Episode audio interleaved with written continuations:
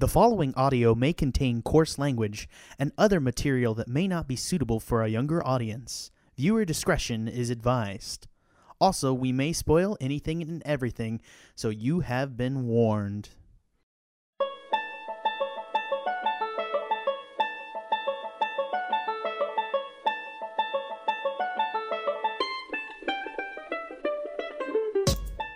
Hello everyone, and welcome to the Movie Gang Podcast, or at least one part of it.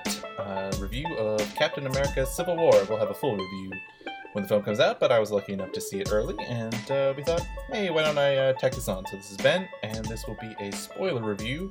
That is right, a spoiler review one more time, so that you have no excuse. This will be a spoiler review of Captain America Civil War, which I got to see. I really, really enjoyed this film quite a bit. I haven't seen Age of Ultron, and I will say, if you haven't seen Age of Ultron and you see this film, it is tough, because so much of it comes from it, but that's part of what makes it really interesting. It definitely is trying to do a Batman vs. Superman thing, where the events of the last film really influence the events of this film. So the reason in the comics, I believe, is for the Civil War is you have to identify yourself as a superhero or something like that.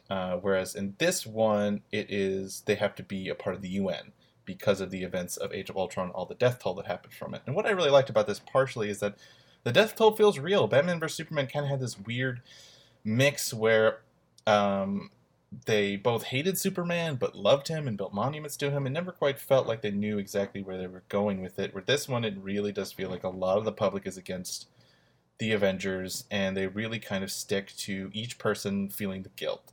Maybe not everybody is quite justified in their reasoning, especially Tony is someone I can see a lot of people having trouble with, particularly his initial investment where a woman comes up and says, "This is my son, he died in the events of Age of Ultron, it's your fault," you know, and he's the one who's kind of the main figure who's in line with the government here. And this time the government is replaced with the Secretary of State, who's the general in Incredible Hulk, which is kind of nice to see him come back.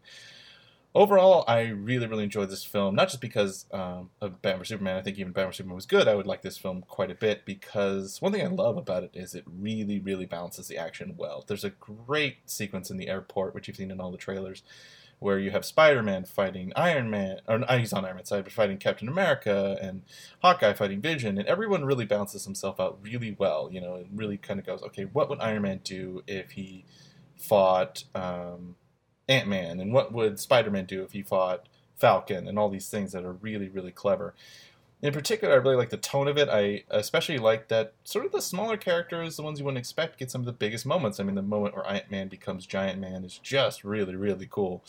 And Black Panther is just freaking fantastic. I really, really like Chadwick Boseman already, and he just weaved in the story so, so well. Also, I was really impressed with Daniel Brühl. I know some people might be upset because he doesn't look like his character, and he's very different, but he's really fascinating. He's just a normal guy who has some military training, obviously, and has skills, but isn't a supervillain. He doesn't have a big plan. He just really wants to mess up the Avengers. And I think the biggest controversy, which I guess I'll address here, is the ending of the film. It's revealed that the Winter Soldier killed, when he was in Winter Soldier phase, killed Tony Stark's parents, and Captain America knew. And he admits that he knows, and that's what kind of sets up the final act. I really like this a lot. I know some people think it might betray Captain America and his good-heartedness, but I think it really fits along with his character. I think he really is a guy who thought that it was better for Tony to not know, because he knows that Tony's not a person who really responds to reason quite well.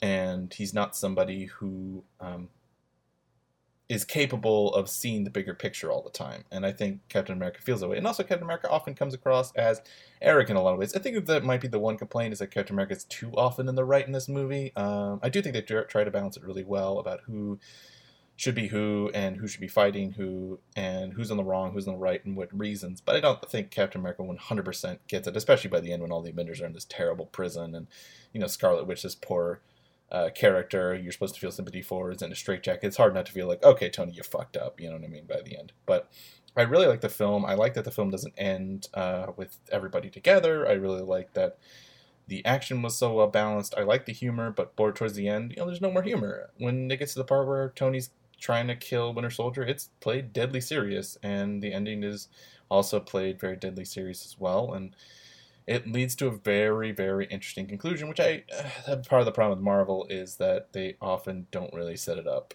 Iron Man 3 sort of infamously had an ending that seemed really interesting, but it was completely lost because, we need Tony back. So I don't know if necessarily the way they leave it is going to bring the best possible Infinity War film. They might just shovel it aside and be like, all right, let's get back together. But for what it's worth, I think the film is very, very good.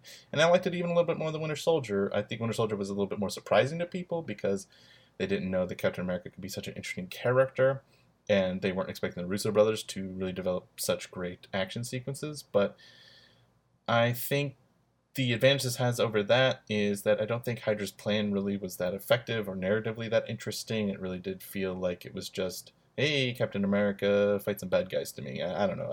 I see some people compare it to like 70s political thrillers, but I just never found that.